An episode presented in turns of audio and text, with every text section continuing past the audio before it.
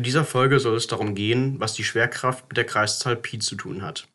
Dieses Skript zu der heutigen Folge habe nicht ich selbst geschrieben, sondern ein guter Kollege von mir. Ich danke der Pite dafür, dass er mir das geschrieben hat. Nun fangen wir an. Eine physikalische Gegebenheit hat wohl jeder schon mal gesehen. Wenn ich einen Körper oder ein Objekt hochhebe und dann loslasse, fällt es nach unten. Und der Grund dafür ist wahrscheinlich auch jedem klar. Es ist die Schwerkraft. Diese beschleunigt jeden Körper in Richtung des Erdmittelpunkts mit der sogenannten einigermaßen konstanten Fallbeschleunigung. Durch diese permanente Krafteinwirkung wird der Körper immer schneller, je länger er fällt. Dieser beschleunigende Faktor, manchmal wird er auch Ortsfaktor genannt, hat den Wert neun Komma einundachtzig Meter pro Quadratsekunde und ist somit eine Naturkonstante. Die Quadratsekunde kommt daher, dass das die Geschwindigkeit ist, die jede Sekunde dazukommt. Also m pro s pro Sekunde ist m pro s Quadrat. Und dieser Wert ist überall auf der Erde gleich und unterscheidet sich je nach Höhenlage in einer Nachkommastelle. Wenn man jetzt einmal den Taschenrechner in den Taschenrechner das Quadrat der Kreiszahl Pi berechnen lässt, stellt man fest, dass Pi-Quadrat ungefähr neun Komma siebenundachtzig ist, was sich erst in der zweiten Nachkommastelle von dem Ortsfaktor unterscheidet. Natürlich kann man sagen, dass das jetzt erstmal ein reiner Zufall zu sein scheint, weil hier zwei Konstanten in Verbindung gesetzt werden, die von der Natur vorgegeben sind. Die Erdbeschleunigung ist natürlich vorgegeben, aber dass da die Zahl neun Komma einundachtzig auftaucht, hängt nur davon ab, wie lange wir einen Meter und eine Sekunde definiert haben, da diese gemeinsam die Einheit der Beschleunigung bilden.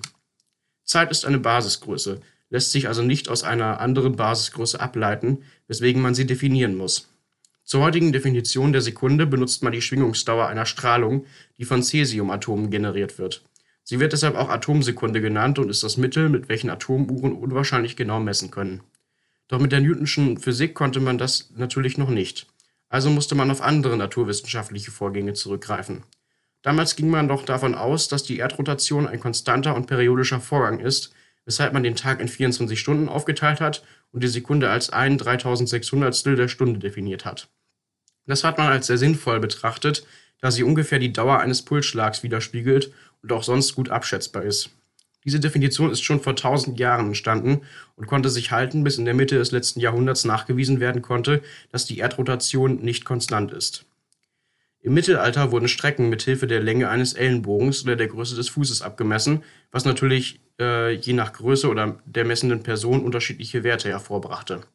Daher hat im Jahr sechzehnhundertachtundachtzig ein französischer Wissenschaftler namens Jean Picard vor, die Längeneinheit Meter mit Hilfe des Sekundenpendels zu definieren. Der Vorschlag war zu sagen, dass ein Meter die Länge eines Pendels ist, das als Periodenlänge zwei s hat. Und wenn man dieses Pendel heute mal nachkonstruiert, sieht man, dass heute die Länge eines Sekundenpendels ungefähr die Länge ein Meter entspricht. Es wären im europäischen Raum ca. null Komma neun vier vier Meter, was ziemlich nahe an ein Meter dran ist. Auch wenn man sich dann dafür entschieden hat, den Meter über die Größe der Erde zu definieren, hat man trotzdem noch die Definition über das Sekundenpendel im Kopf gehabt, weswegen da heute so, das Ganze heute so gut zusammenpasst. Ein Meter ist also fast genau die Länge des Pendels, das als Periodendauer zwei s hat. Wenn man jetzt weiß, dass sich die Periodendauer t eines Pendels mit Hilfe der Formel t ist gleich zwei Pi mal die Wurzel aus Pendellänge durch Ortsfaktor berechnen lässt, kann man für die Pendellänge ja mal ein Meter und die Periodendauer zwei s einsetzen. Formt man diese Gleichung jetzt mal nach g um, so sieht man, dass der Ortsfaktor g gleich Pi zum Quadrat mal ein Meter pro Quadratsekunde ist. Und so sieht man, dass diese beiden Naturkonstanten doch nicht nur aus reinem Zufall in so einer Verbindung stehen. Den Meter hat man im Übrigen dann im Jahre siebzehnhundertdreiundneunzig als zehn Millionsten Teil der Entfernung des Äquators zum Nordpol über Paris definiert. Dieser Meter wurde dann siebzehnhundertfünfundneunzig in Paris aus Messing gegossen und ging als Urmeter in die Geschichte ein. Heute definiert man die Länge eines Meters mit Hilfe der Lichtgeschwindigkeit, die als echte Naturkonstante ihren Betrag wirklich nie verändert. Mithilfe der Definition des Meters lassen sich natürlich direkt die Maßeinheiten Kilometer, Dezimeter, Zentimeter, Millimeter und so weiter definieren. Aber auch den Flächenanhalt und das Volumen lassen sich so direkt aus der Basiseinheit definieren.